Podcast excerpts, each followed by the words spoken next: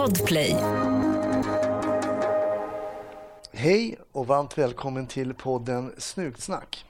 Jag heter Hasse Brontén och eh, när det här sänds så är det i slutet på december under 2020, pandemiåret 2020, där vi har fått eh, bete oss väldigt annorlunda mot vad vi är vana vid.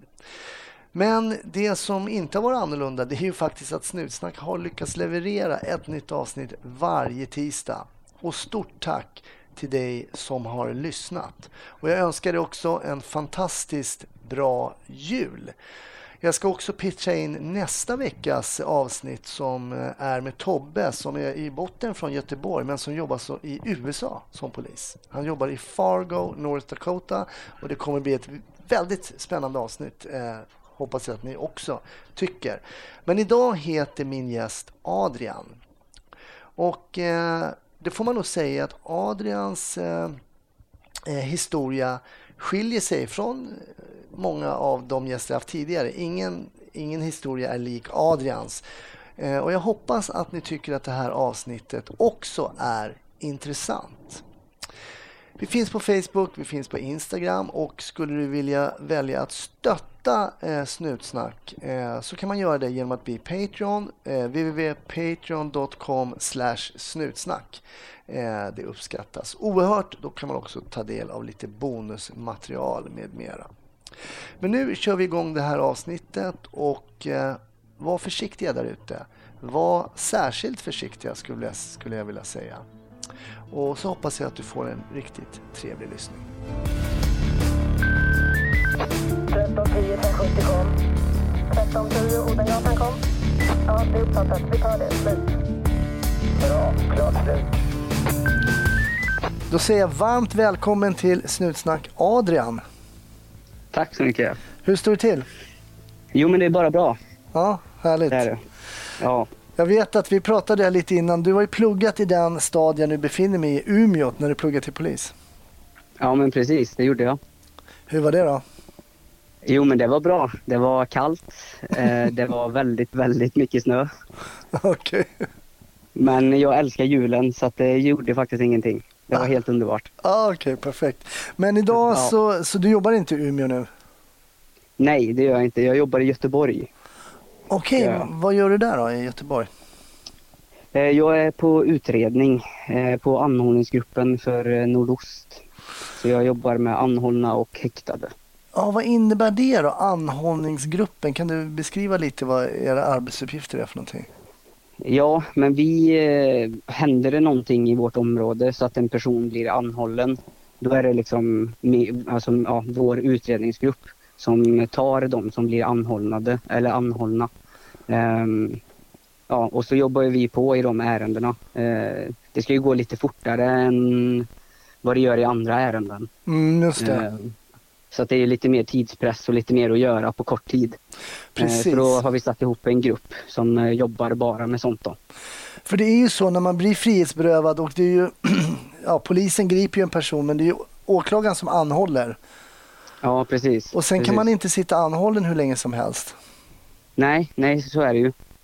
Så det är, ja, det är ju åklagarna som är vår FU-ledare, liksom vår chef där under de, de timmarna som man har på sig. Eh, eller ja, det är ju tre dagar. Mm. Eh, ja, och sen så är det ju häktesförhandling eller så får de ju kliva ut. Precis. Eh, ja. Om det inte finns skäl att de ska sitta längre. Liksom. Just det, just det. Okej, okay, så ni, då jobbar ni mycket mot Åklagarmyndigheten och åklagare och sådär, mycket kontakt med dem? Ja, precis. Det är ja, nästan bara de vi jobbar med som, eh, som eh, ja, våra chefer kan man ju säga.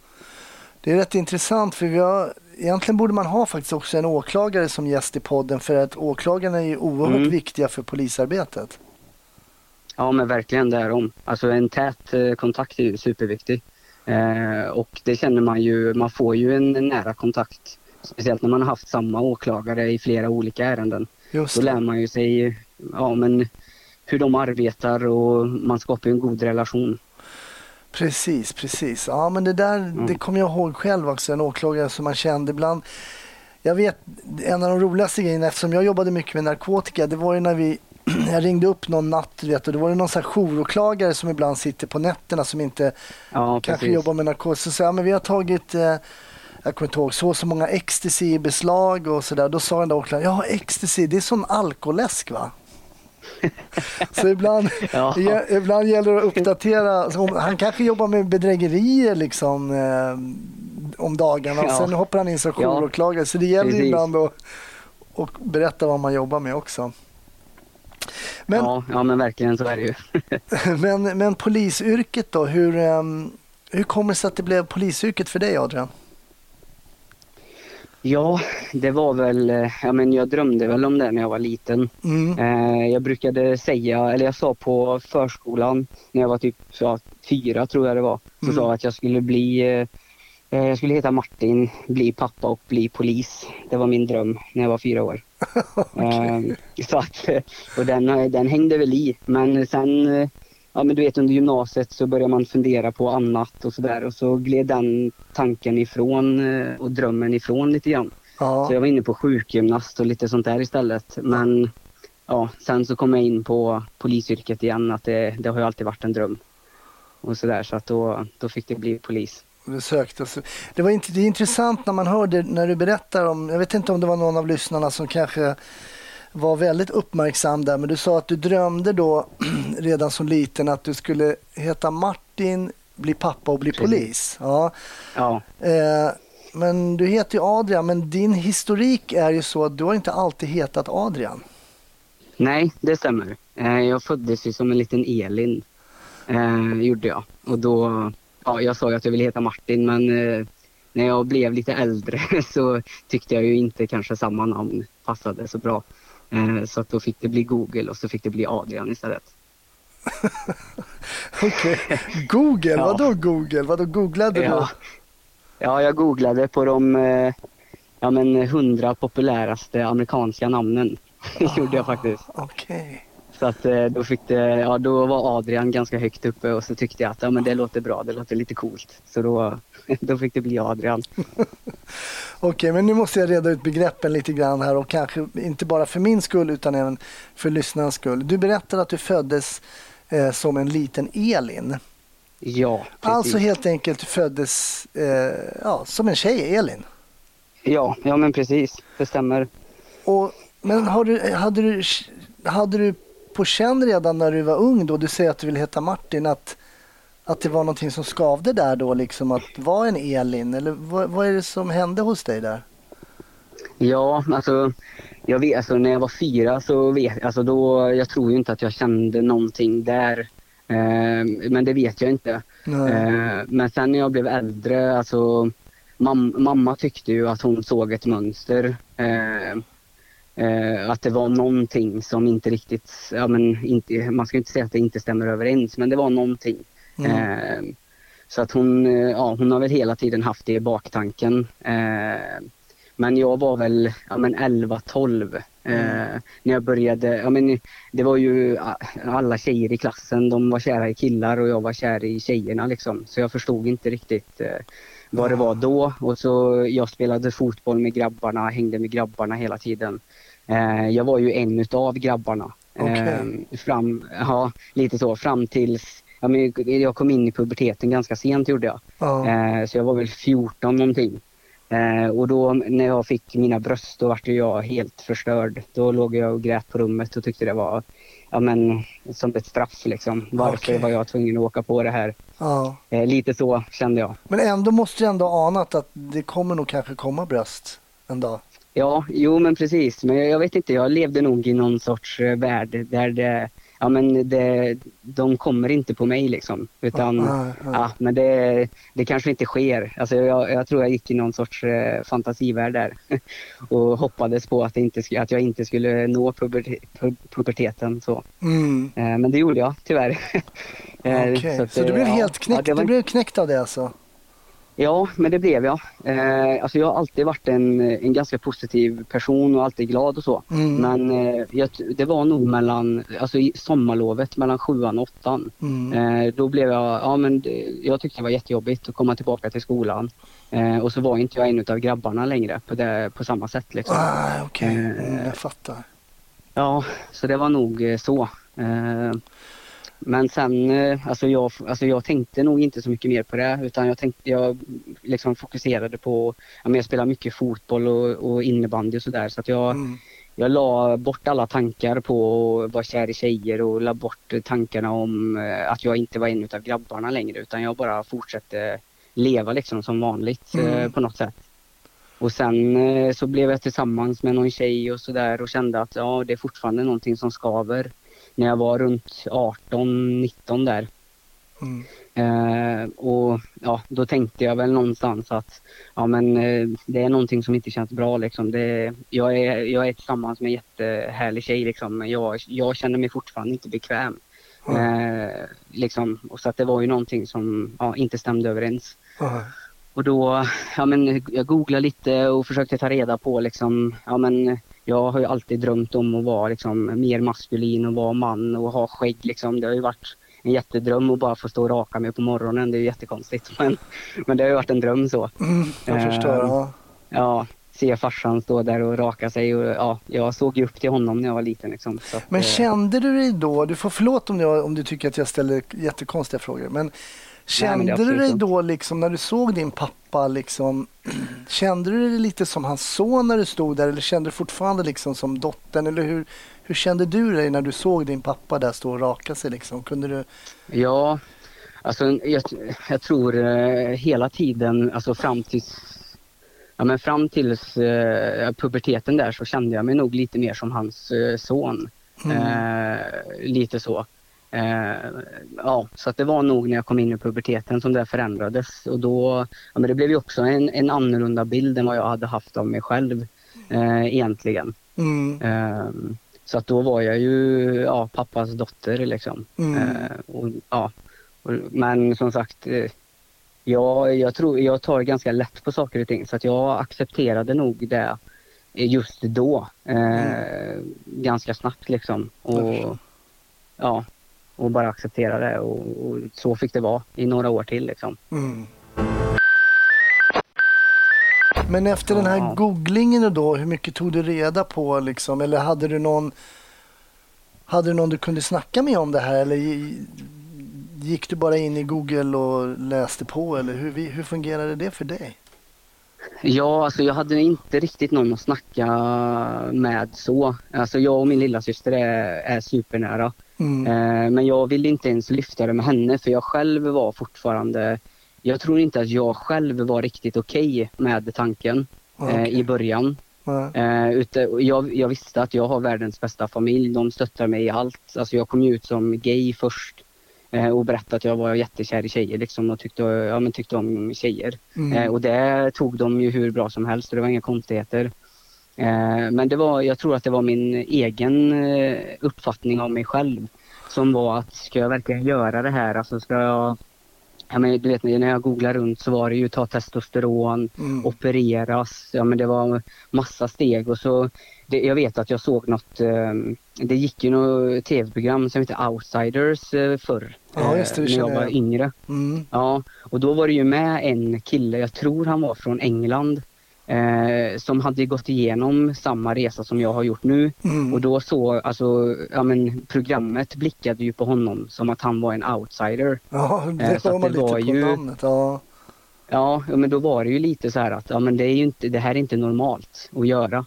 Eh, så jag hade nog den inställningen själv att, att i början liksom att det, det, här är nog inte så normalt. Men jag känner att det här är nog någonting jag måste göra för att för att eh, jag ska må så bra jag bara kan eh, må liksom. Men när man tar ett sånt här beslut då, när du tar det här beslutet att liksom att du på något sätt i dig själv känner trygg i det. Var, var, hur går man vidare då? då? Vad vänder du det då liksom? Ja, alltså det var lite roligt för jag, när jag hade googlat på det här och jag hade, jag hade bestämt mig att jag ska ta tag i det här och söka hjälp. Men då när jag sökte för, ja det är säkert sex år sedan nu, sex, ja sju år sedan som jag började googla på det här. Mm. Då fanns det inte jättemycket information på nätet om det. Nej. Vart man skulle vända sig. Så att eh, jag sökte hjälp eh, av en annan orsak eh, till vårdcentralen.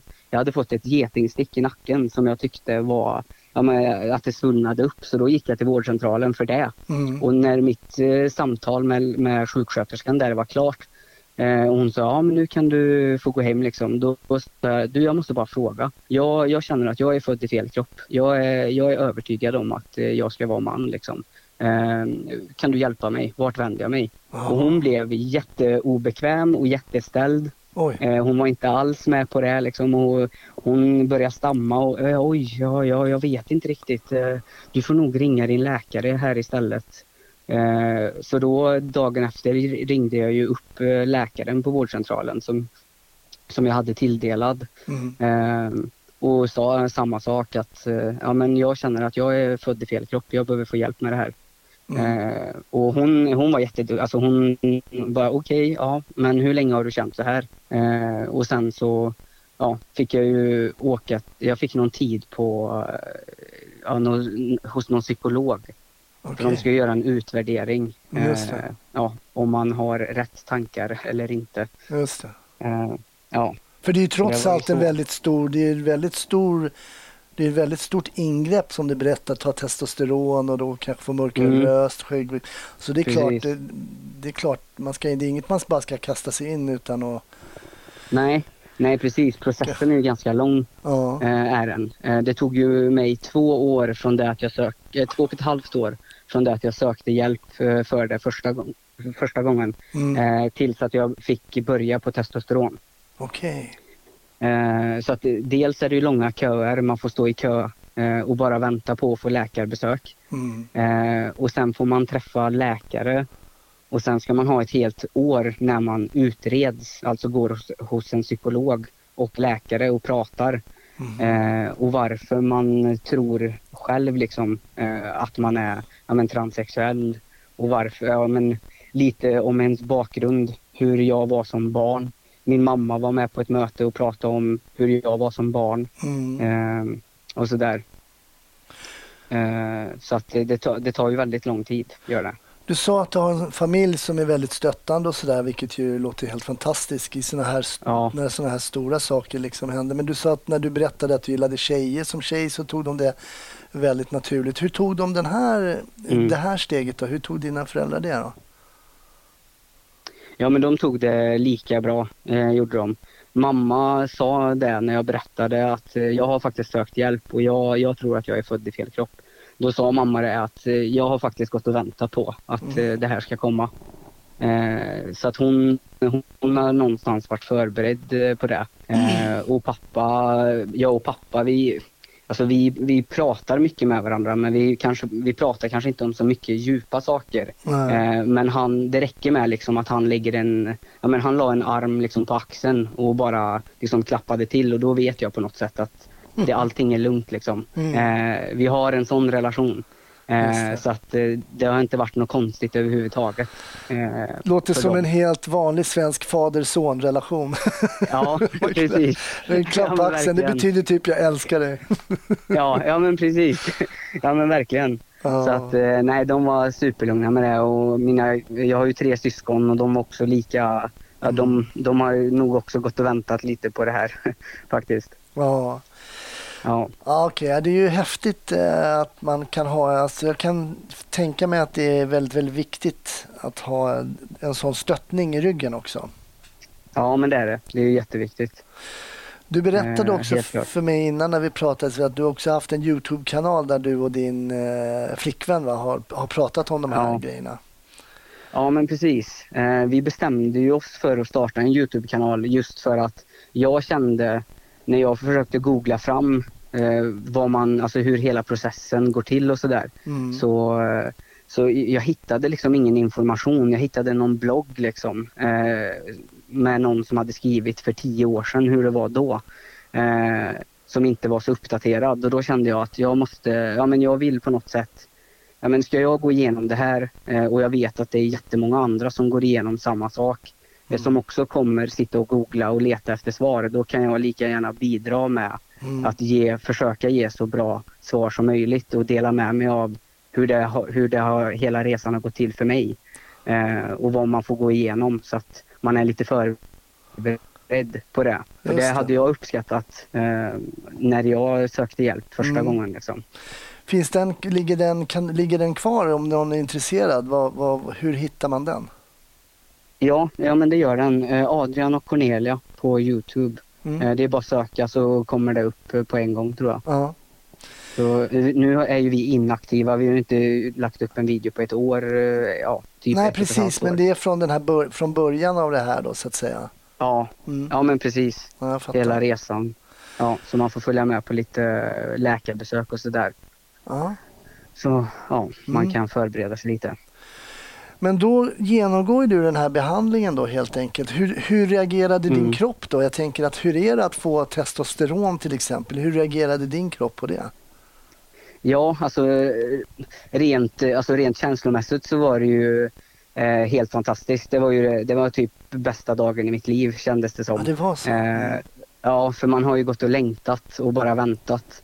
För jag tror det viktigaste för mig var att få en mörk röst så att folk på rösten på en gång kan höra, ja men det där är en man. Ja. Eh, och sen eh, är det ju oper- operera bort brösten också som är en stor del. Men Ja. eh, få testosteron alltså, i kroppen så, det var ju, ja men eh, minst, alltså underhudsfettet på kroppen flyttar ju på sig. Ja. Eh, så att eh, hade man lite mer, alltså jag hade lite mer eh, fett på höfterna, det försvann ju.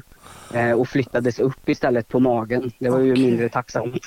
Men eh, ändå. Smällar man får ta Eh, kanske. Ja. Ja, precis. Ja, och så man får ju, ja, men jag fick ju skägg. Det tog ganska lång tid men det har ju börjat kommit mer och mer skägg. Ja. Eh, och ja, men över, alltså, överlag mer hår på hela kroppen. Mm. Eh, som jag kanske inte riktigt hade räknat med.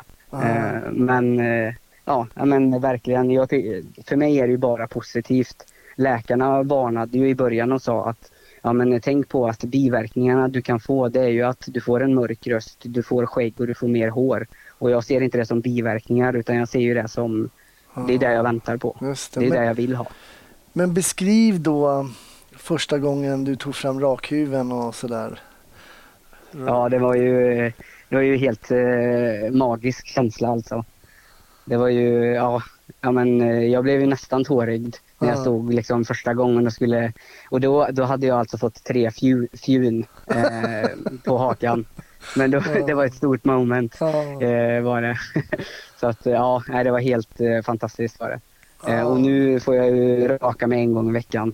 Så att det inte blir för långt. Så det, Ja. det är fortfarande det bästa jag gör. Helt klart. Ja, det är underbart. Det är underbart när människor får vara sig Ja. själva och får må bra i det. Må bra i det tycker jag. Det är Ja, men fantastiskt. precis.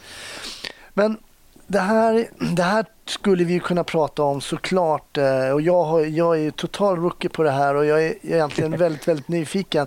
Men jag tänkte Ja. att ehm, vi kanske kan prata lite mer om det här i Patreon-avsnittet sen. Men sen gå, och nu gå in lite mer på det polisiära. För jag tänker så här. Nu söker ju du till polisen. Vad hade du för farhågor då att komma in då så att säga som Adrian före detta Elin när du sökte? Vad, vad, vad tänkte du kring det? Ja, eh, det, var väl, det var faktiskt blandade känslor. Mm. Eh, var det.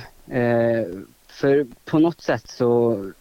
Jag har nog allt, alltid räknat med att folk ska acceptera mig för, som människa. Mm. Eh, men sen har man ju stött på, man, man stöter ju alltid på olika sorters människor som tycker olika saker Mm. eh, än vad man själv tycker såklart. Eh, för så är det ju. Mm. Eh, så jag var nog, jag var nog ganska nervös för att ja, men dels eh, framtida kollegor men också de jag skulle plugga med Mm. inte skulle acceptera eh, ja, men att jag står och byter om i herrarnas omklädningsrum Mm. eh, till exempel. Mm. Ehm, för att jag inte hade opererat mig när jag började. Okej. Och jag hade inte börjat på testosteron utan jag var ju liksom i början utav eh, det hela och jag åkte ner på massa läkarbesök och psykologbesök ner till Mm. Uppsala ifrån Umeå eh, ganska ofta liksom. Jaha, Ehm, så det var här, det var liksom under själva skiftet kan man säga som du började på skolan? Ja, men precis. Ja, Eh, det enda jag hade hunnit Ja, det enda jag hade hunnit göra när jag började på eh, Polishögskolan var att byta namn. Mm. Eh, och eh, då, det var ju lite, Polismyndigheten eh, var ju inte jättesnabba på att byta mitt namn i systemet så att mitt gamla namn eh, låg ju kvar i systemet Ah, eh, i början. Så att eh, de sa ju fel namn några gånger i början där. Ah, Eh, gjorde de när de ropade upp i, i klassrummet och sådär. ah, okej. Eh, men då var det ju bara att jag gick fram och sa till att ni får stryka det namnet för det, jag heter inte det längre. Eh, och då var det lugnt. Men redan eh, på, jag tänker på rekryteringen då. Visste de där Mm. på rekryteringen eller blev du rekryterad som, som Elin eller blev du rekryterad? Berättade du storyn där också på rekryteringen? Ja, eh, för saken var den att eh, jag sökte in som Elin Mm. eh, och jag hade inte hunnit byta namn för ansökningsprocessen då när jag sökte in var ju ganska utdragen. Ja, Det tog ju typ sex månader eller någonting från det att man sökte första, första sökningen fram tills att man hade gjort klart allt. Ehm, så att jag sökte ju som Elin och sen när jag kom på testerna då, då hade jag ju bytt namn till Adrian. Mm. Eh, så det var ju samma sak där. De ropade upp mig. Eh, jag ringde, gjorde jag, eh, innan och sa att jag vill att ni ska veta att jag har bytt namn och jag går igenom det här. Så jag Just. förklarade det innan jag åkte dit. Mm. Ehm, gjorde jag. Och då, men de ropade ju upp, eh, de ropade upp Elin i alla fall. De ropade okej. inte upp Adrian. Eh, gjorde de. Och sen eh, det de gjorde som jag har reagerat på i efterhand. Det var ju att eh, när alla andra fick börja med eh, det här cykeltestet när jag var där. Mm. Så fick jag börja hos psykologen. För att de ville prata med mig först för att jag gick igenom någonting Ah. ehm, i början så jag fick eh, redan börja hos psykologen istället för att göra de andra testerna som de andra fick göra. Men du var väl rätt van vid psykologer vid den tiden? Du hade kunnat Ja, pausa precis. psykologen. Ja, det var inga problem. Nej, nej men så att jag fick ju gå in och prata med psykologen och vi, vi pratade ganska länge och ganska mycket handlade om hela processen och ja men det var, det var ganska hårda frågor tyckte jag. Eh, ganska mycket, tror du att du kommer klara av att gå igenom den här processen samtidigt som att du pluggar till polis? Mm. Eh, kommer det inte vara för tufft liksom? De ville Mm. trycka ganska mycket på det. Alltså, de gjorde det? Ja. Men eh, samtidigt så, jag var ju ärliga med dem och sa att eh, det här är två saker jag har drömt om hela livet. Jag har drömt om att bli Adrian hela mitt liv Mm. eh, på något sätt och jag har alltid drömt om att bli polis. Så att det finns ingenting negativt med det här. Det här är bara positivt för mig. Eh, så får jag gå igenom båda sakerna samtidigt så är, så är jag liksom den lyckligaste. Lite så. Eh, och de verkar ju ha köpt det för jag klarade ju mig. Ja, obviously. Men hur blev du bemött av Ja. dina, av dina eh, liksom studentkamrater och klasskamrater och sådär när, när du berättade för dem då? De, de skulle ju bli Ja. en av de här tuffa. eh, Då. Ja. Hur, hur möt, bemötte de dig? Nej, det var bara, det var bara positivt var det. Ehm, vi hade ju redan börjat med Youtube-kanalen innan vi flyttade upp. Så att några hade ju sett eh, några videos innan. Så de visste, hade lite koll på vem jag var Mhm. eh, innan så. Mm. Eh, och sen så, eh, ja men jag, var, jag, är, jag är ju ganska öppen med det. Vad jag har gått igenom och, och hela resan liksom. Så att eh, de, de ställde frågor och jag sa till dem att det är helt okej att ställa frågor. Mm. Ehm, och, men jag har bara blivit mött med, med jätte, ja ja, men de är världens bästa människor de jag gick med eh, uppe i Umeå. Jättegoa och det har inte alls varit konstigt för dem utan jag har varit en i gänget och det har inte varit några konstigheter överhuvudtaget. För jag menar, det finns ju mycket fördomar om polisen. Och man, inte bara att Mm. poliser går runt och slår folk med hårda saker i huvudet hela dagarna. Men, men också liksom att till exempel att man poliser hatar bögar och det går inte att vara Precis. polis och bög och sådär. Ja, i början då under studenttiden, så hur mycket av sådana vibbar kände du då? Det låter som att du inte kände några sådana vibbar alls. nej, nej men faktiskt inte. Eh, det var väl, nej jag kan nog inte säga att jag kände några sådana vibbar överhuvudtaget. Varken ifrån eh, mina klasskamrater eller äldre eller yngre eh, klasskamrater, alltså de som gick över mig eller som gick eh, i klassen under. Eh, och jag märkte inte heller på, på lärarna på något sätt.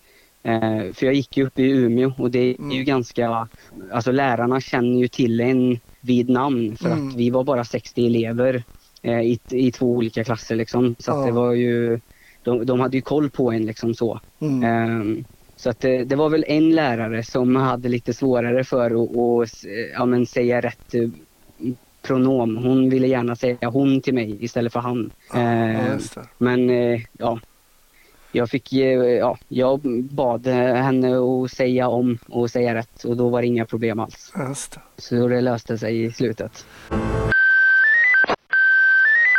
Och när, när du kom ut då, färdig polisassistent, eh, hade du någon liknande oroskänsla som du berättade att du hade lite inför det här med att söka till polis då? Att nu kom jag ut liksom bland alla som har jobbat Ja. i... Hur, hur kändes det då, att komma ut?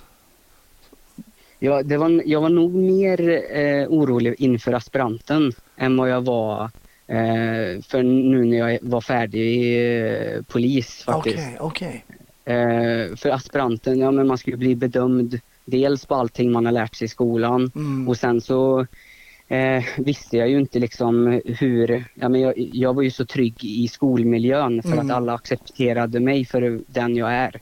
Mm. Eh, men jag visste ju inte hur det skulle vara ute i den riktiga världen. Mm. Eh, inom, alltså in, i, inom Polismyndigheten så. Ehm, men eh, som sagt, det var inga konstigheter där heller. Eh, utan min handledare ringde mig faktiskt eh, typ veckan innan aspiranten och frågade om jag ville komma och prata. Och han la alla kort på bordet på en gång. Eh, och sa, jag har aldrig eh, haft att göra med någon som är transsexuell. Mm. Hur ska vi lösa det här? Alltså hur, ska vi, hur vill du bli bemött? Vart vill du byta om någonstans? Mm. Eh, tala om för mig så löser vi det liksom. Så att, och jag tyckte det var skönt att Mm. han på en gång var helt öppen med att vet du vad, jag vet inte hur jag ska bemöta dig mer än att jag ska bemöta dig som en människa. Mm. Eh, för det är där du är i mina ögon. Och det var bara skönt att få den bekräftelsen innan, alltså veckan innan aspiranten. Att okej, men Mm. alla är fine med det här, det är lugnt liksom. Mm. Eh, och det var det verkligen under hela aspiranten och det är det fortfarande. Mm. Eh, alla kollegor accepterar mig och det har inte varit några problem alls. Eh, så att jag har blivit positivt överraskad.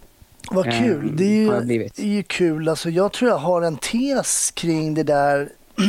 Kanske tvärt emot vad många har som har fördomar kring poliser. Att poliser möter ju faktiskt oerhört mycket människor i alla tänkbara situationer. Eh, Ja, och, precis. och, och, och jag undrar om inte det slipar ner fördomar mer än att det bygger liksom på ett sätt. Jag vet inte. Jo, om... men jag, ja, jag tror också på det, alltså att det är så på något sätt. Eh, för att vi, ja, men vi möter ju som sagt eh, alla olika människor i alla olika situationer. Mm. Så att eh, det känns som att ja, men de flesta poliserna är, de går in helt öppensinnade för de vet inte vad de möter. Just det. Så att jag, ja, jag tycker ändå att det, det kan stämma överens liksom, med vad jag själv har upplevt. Ja. Ja, jag tycker det är oerhört positivt att höra. Du har ju Ja. berättat nu också att du själv, och det förstår vi ju nu när vi får liksom chans att lyssna på det du berättar, att du har varit väldigt öppen med det här. Ser. Hur viktigt har det varit för dig själv att vara öppen? Tror du att det har varit viktigt för dig också som person? Ja, det, det har det varit. Eh, ja, det har varit väldigt viktigt för mig. Eh, för att jag, jag tror att jag är nog mer, eh, jag har nog varit mer rädd för att är jag inte öppen med det här så kommer det snackas bakom min rygg. Okej. Eh, Mm. Mm. Och då kommer, då kommer det bli, då kan det byggas upp en bild av mig eh, som inte stämmer överens överhuvudtaget eh, med vem jag är eller Mm. vad jag har gått igenom. Eh, så att jag har på något sätt, jag, jag, jag tänkte i början att eh, liksom är det någon som ska prata om det så är det jag. Eh, och jag ska lägga alla kort öppet på bordet Mm. för att det är min chans på något sätt att visa att jag går igenom det här och det går till så här. Och jag visar på en gång att Mm. ja, men jag har gjort den här operationen eller jag har inte gjort den här operationen. Just. Eller jag har tagit testosteron, alltså lite så. Mm. Så att det inte börjar snackas bakom ryggen och så byggs det upp någon sorts bild av vad jag har gjort och inte gjort eller hur jag är. Eh, som människa liksom. Mm. Ja, jag. Utan jag fick själv ta den makten och visa att ja men det här är jag och Mm. jag är precis som alla andra. Bara att jag har haft en lite knaggligare väg Mm. Till vem jag är idag än vad andra har haft. Liksom. Precis, jag förstår. Det, Ja. Men när du har varit ute då, har du märkt någonting när du har varit ute och gripit folk och liksom har, har, har märker folk liksom det här eller är det någonting som ens eh, blir en fråga? Jag vet, det är kanske en dum eh, tanke Ja. men, men eh, nej, men jag, jag förstår. Jag, jag, jag var lite rädd för det i början. Eh, var jag. Att eh, jag kanske blir ifrågasatt och vad ska jag säga då och lite sådär. ja, Men eh, ingenting eh, har jag stött på det alls. Okej. Eh, och det har varit väldigt skönt tycker jag. Mm. Eh, men jag tror också att det kan ha varit att när jag klev ut och började jobba ute då hade jag redan kommit ganska långt i min process. Ja, Rent, eh, alltså jag hade fått börja på testosteron. Min röst var ganska mörk alltså, mm, eh, redan när jag började att jobba ute. mm, Eh, så att eh, jag tror att jag hade nog upplevt det tuffare om jag hade varit senare i processen mm, eh, än vad jag har gjort nu liksom. just det. Men väldigt, väldigt intressant eh, att få höra din, din bakgrund som ju är helt unik. Och jag tycker också att det är väldigt intressant att höra det bemötandet som du har fått. För jag tror att många Ja, Jag tror många skulle ha betydligt mer fördomsfull eh, kanske tanke kring hur man skulle bli bemött. Och vad skulle man säga? Du, du nämnde Ja. ordet transsexuell. Är det rätt benämning Ja. då alltså? Om man ska sätta, Ja, jag alltså- tycker det är löjligt ja, egentligen precis. att sätta ett namn på det. Men, men om man Ja. läser det så, så är det alltså en, någon som har gjort en transition så att säga från... ja men precis. Ja. Ehm, ja, alltså jag själv i nuläget, alltså, för nu känner jag mig nästintill klar. Ja, Och då, då definierar jag mig bara som man, som Ja, alla andra precis, precis. Jag förstår men det. det. blir ju lättare när man ska förklara hela resan och sådär. Mm. Liksom, och, och så. Nej men precis. Mer bara en teknisk term då liksom. Som, eh, Exakt, ja, men precis. Ja. Nej, men Nej men verkligen. superintressant eh, intressant att höra din, resa. Och, och, men nu tänkte jag att vi Ja. skulle gå över och, och, och, och få höra någon historia på jobbet som jag alltid frågar eh, mina gäster då, som jobbar som poliser. Vad har du för minne som sitter under? Du, Ja. du har inte varit ute jättelänge men ändå. Nej. Nej precis, jag har ju bara varit, eh, bara, men jag har varit ute i tre månader eh, innan jag fick gå in på utredning. Mm. Eh, men jag skulle nog säga, eh, vi fick en, vi fick en handräckning jag och en kollega eh, på, en, på en väldigt ung tjej som inte alls mådde bra Mm. eh, psykiskt. Eh, så vi skulle egentligen köra henne från ja, men psykakuten och till en avdelning.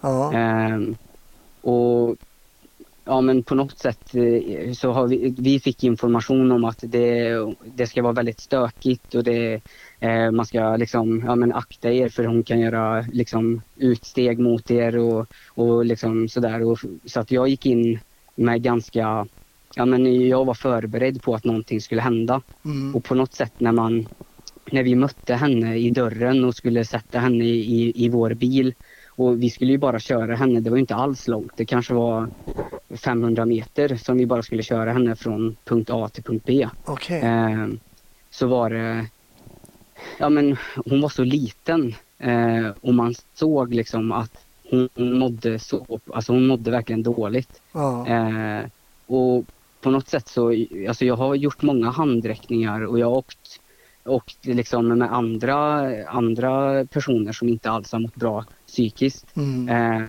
till, ja, men kört dem från psykakuten till avdelning. Eh, och sådär utan att reflektera någonting. Eh, alltså mer än att det, det är synd att de mår dåligt och man hoppas att de får hjälp och sådär. Mm. Eh, men jag vet inte, det var någonting i den här tjejen som gjorde att ja, men, eh, man kände ju smärtan med henne. Ja. Eh, och sen att man hade hört att ja, men, eh, liksom, kollegorna som hade kört henne till psykakuten hade haft brottningsmatch och det var, det var handfängsel och det var benfängsel och det var allt liksom. Oj. Ja. Ehm, så att vi var ju förberedda på att eh, nu, nu kommer det bli stökigt.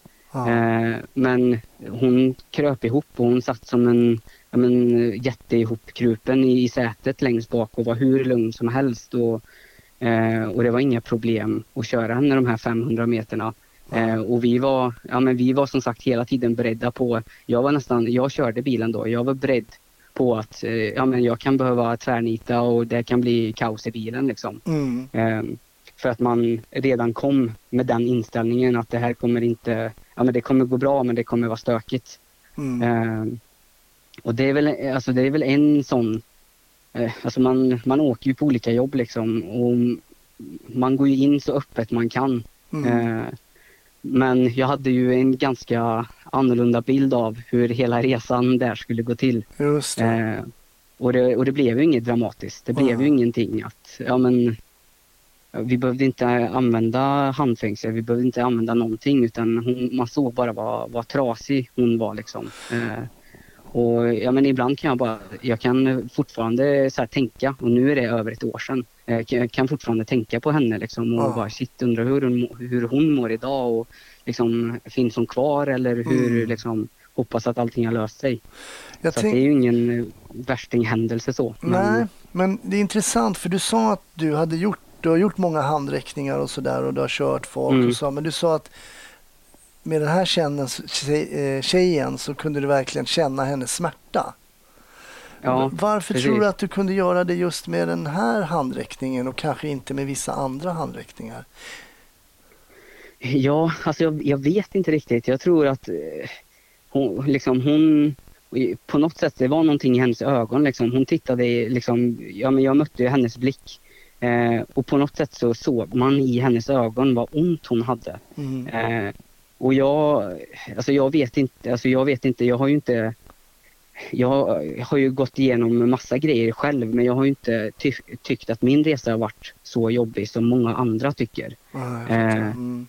Men på något sätt så var det som att ja, men jag fick ont i hjärtat av att se att hon hade så ont på något sätt. Ja, jag fattar. Eh, ja, och jag, jag vet inte varför just den bet sig fast på det sättet. Men det var någonting i henne som, ja men det gjorde liksom, ja, Tror du, jag kände hennes smärta. tror du också att, eh, att vår dagsform kan påverka vår förmåga att känna in och inte känna in? Det tror jag absolut. Absolut. Jag tror att eh, ja, men skulle det hända någonting privat för mig, mellan mig och min tjej eller vad det nu kan handla om och jag kliver in på jobbet och har kvar den här känslan Mm. eh, att ja, men det känns inte så bra eller ja, men det kan ju vara att ja, men någonting känns jättebra Mm. också. Men jag tror att det påverkar absolut eh, hur, hur man kan ta in saker och ting i jobbet, helt Mm. klart. Mm. Det tror jag. Vi alla är ju människor liksom. Ja, precis. Men tyvärr så är det ju någonting vi har hört i podden ganska ofta, just det här mm, att poliser ofta möter liksom, eh, människor med psykisk ohälsa. Liksom, att det, Ja, Och att många av jobben man gör där är psykisk ohälsa liksom inblandad. Och det är det är tragiskt att många mår så pass dåligt. ja, ja, men precis det är det. Och det känns som att det ökar liksom. Att folk mår sämre och sämre Mm, i samhället. Precis. Ja, Ja, nej, det, det är väldigt tråkigt. Nej, men en intressant historia och det är det där också. Jag kan känna igen mig i att känna mer eller mindre för ungefär samma ärende. Men kanske just Ja. det du pratade om, lite mer blickar som möts, lite mer man tar in och så vidare. Och så vidare. Och också ja, personligen för mig lite dagsform, vad jag finns ja, i min liksom privata bubbla och känslomässigt är jag Precis. på topp eller är jag lite mer down och sådär. Ja, ja, men precis så är det ju. Så tror jag. Absolut. Ja, nej, men tack. Eh, Jag tycker alla de här historierna är väldigt intressanta. Ehm, Ja, Men vi brukar alltid runda av podden med något som inte är så djupt. och kanske inte ja så... men det är härligt. Men eh, det är ju som jag brukar säga lite som eh, livet. Det är up and down och ibland lite flams och ibland lite fiktion. Och då tänkte jag vi skulle prata om Precis. polisfilmer. Ja, Hur, hur ser det ut på ja din jag front älskar ju polisfilmer. Ja, du gör det. Du Ja. gör det. Ja, gud. Jag tror jag har sett eh, de flesta polisfilmerna som man kan se. Alltså, det är så. Ja, ja men verkligen. Jag och tjejen vi tittar på jättemycket och vi tittar om jättemycket. Ja, det. Eh, Ja. ja vi, fast, vi har ju fastnat för Johan Falk eh, har vi gjort. Ja. Mm. Eh, och ja men Beck och alla de här svenska har vi kollat på ganska många gånger. Men hur tar du Eh. det då liksom? Det här, du kan ju, du vet ju att så där kommer det inte gå, det där går ju inte till egentligen. Kan du Ja, köpa det eller? Nej, alltså jag har ju märkt det ju, alltså i början man in, innan polisutbildningen så uh, tänkte jag ju inte så mycket på att så där går det inte till. Uh, men, men ju mer man kollar på det i efterhand desto mer tänker man oj vad de är ute och cyklar eller oj så där går det absolut inte till. Och, så att lite svårare att släppa på sådana saker har jag nu, helt klart. Uh, men annars, jag tycker om amerikanska alltså, snutfilmer så. Det ja. tycker jag också om. Nej men snuten i Hollywood älskar jag. Jag tycker ja, att den är rolig. Alltså. Ja, det är en gammal klassiker. Helt klart. Ja men verkligen. Ja. men verkligen. Skulle det bli ditt tips till lyssnarna? ja det skulle nog bli mitt tips. Kolla på dem. Ja. De är riktigt roliga. Ja, men det är bra. Adrian, ja. jag bugar och bockar. Alltså, stort tack att eh, jag fick ha dig som gäst i Snutsnack och stort tack för att du delade med dig av din unika historia fram till idag. Ja, men tack så jättemycket för att jag fick vara med. Det var roligt. Ja, det var det lilla. Ha, ha det bra så länge. Ja. ja, detsamma. Ha det bra. Hej.